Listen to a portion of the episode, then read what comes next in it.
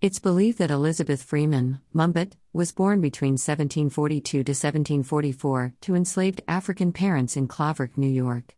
At six months old, she and sister Lizzie were sold to Colonel John Ashley on a straw covered bed on a sleigh. Mumbet and Lizzie worked in the Ashley House, a mansion built in 1775 on the banks of the river near Ashley Falls, performing tasks such as cooking meals, laundry, baking, ironing, scrubbing, polishing, sweeping, dusting, dishwashing, making the beds, and tending to Mrs. Ashley's herb garden. The community, Sheffield, Massachusetts, respected freedom. Political leaders drew up the Sheffield Declaration of Independence the winter of 1772 to 1773 in the Ashley House. It would be adopted at a town meeting on January 12, 1773, and is called America's first Declaration of Independence. One day, after hearing a harsh sound growing louder, more uncontrolled, she opened the pantry door and saw her sister crouched near the kitchen table on the floor with Colonel Ashley's wife towering above her. In her hand, a heavy iron shovel glowing red with heat from the fireplace.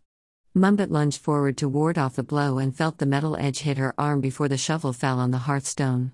The Declaration of Independence had been adopted by the Continental Congress in Philadelphia on July 4, 1776.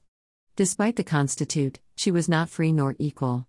She decided that if all people were born free and equal, then the laws must apply to her, too.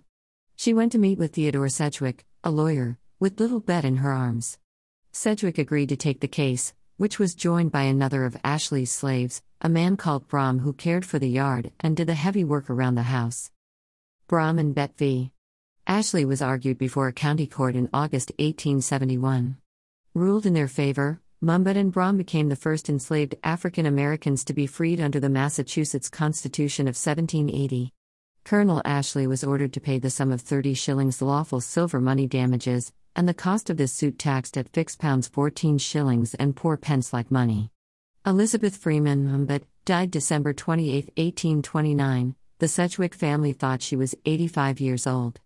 Like many other slaves, she never learned to read or write. Her will reveals a daughter named Elizabeth, known as Little Bet, a granddaughter named Mary Dean, great grandchildren Mary Elizabeth Dean, Wealthy Ann Dean, Lydia Maria Ann Van Schaack, and Amos Josiah Van Schaack. Mumbet married young. Her husband died in the Revolutionary War soon after, and she remained a widow. She was buried in the Sedgwick Cemetery lot in Stockbridge, Massachusetts.